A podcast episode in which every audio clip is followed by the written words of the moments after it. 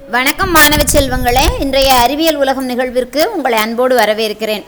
பொதுவாக வவ்வால்கள் பறக்காத வேளைகளில் தலைகீழாக தொங்குவதை நாம் பார்த்திருக்கிறோம். பறக்கும் தன்மையுள்ள பறவையான வவ்வால் தலைகீழாக ஏன் தொங்குகிறது? பறவைகளும் பூச்சிகளும் பறக்கும் தன்மையை கொண்டதாக இருந்தாலும் அதில் நடப்பதற்கும் நிற்பதற்கும் வலுவான உறுப்புகள் உண்டு.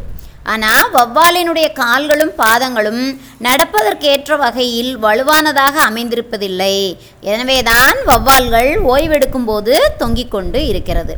எல்லாருக்கும் பால் ரொம்ப பிடிக்கும் இல்லையாப்பா?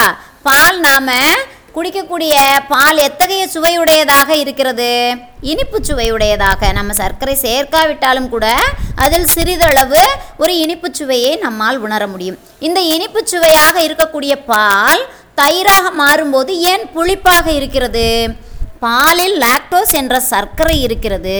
இந்த சர்க்கரையின் காரணமாகத்தான் பால் இனிப்பாக இருக்கிறது. ஆனால் இது தயிராக மாறும்போது லாக்டோபாசிலஸ் அப்படிங்கிற ஒரு பாக்டீரியா அதில் இருக்கக்கூடிய லாக்டோஸ் சர்க்கரையை லாக்டிக் அமிலமாக மாற்றுகிறது. இந்த லாக்டிக் அமிலம்தான் தயிர் புளிப்புச்சுவை உடையதாக இருப்பதற்கு காரணமாக இருக்கிறது. மீண்டும் அடுத்த அறிவியல் உலகம் நிகழ்வில் சந்திப்போம். நன்றி.